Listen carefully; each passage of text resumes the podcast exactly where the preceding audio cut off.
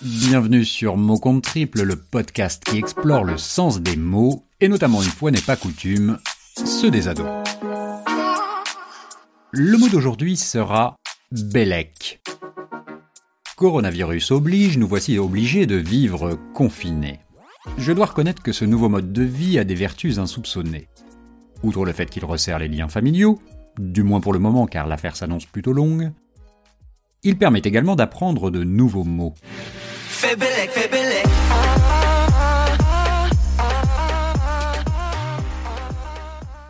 Comme j'imagine beaucoup d'entre vous, notre cuisine a quitté sa fonction première pour devenir l'épicentre de cette nouvelle vie que j'espère éphémère. Tour à tour restaurant, infirmerie, salle de gym, salon de coiffure, salle de classe. Cette pièce est également notre salle de réunion pour les conseils de famille. Rien ne vaut en effet un bon meeting en présentiel après avoir passé des heures en réunion virtuelle. C'est donc au cours de l'un de ces moments de convivialité que le mot du jour fut prononcé. Fais Bélec là, ça va déborder. Tu peux répéter ce que tu viens de dire? Bah oui, fais Bélec. Fais attention, fais gaffe quoi. Mais d'où ça vient cette expression? Bah ouais quoi. En ce moment on fait Bélec au virus. Et au lycée, on fait Bélec au CPE. Mhm. Donc si je te suis, si je m'en balèque, c'est que je ne fais pas Bélec. Hmm, ouais, tu peux dire ça comme ça. Donc vous l'aurez compris, Bélec signifie se méfier, faire attention. Cela vient du mot arabe Bélec qui a la même signification. Après enquête, il apparaît que le mot ne figure pas dans le dictionnaire, il est cependant relativement populaire, et particulièrement dans les textes de rap.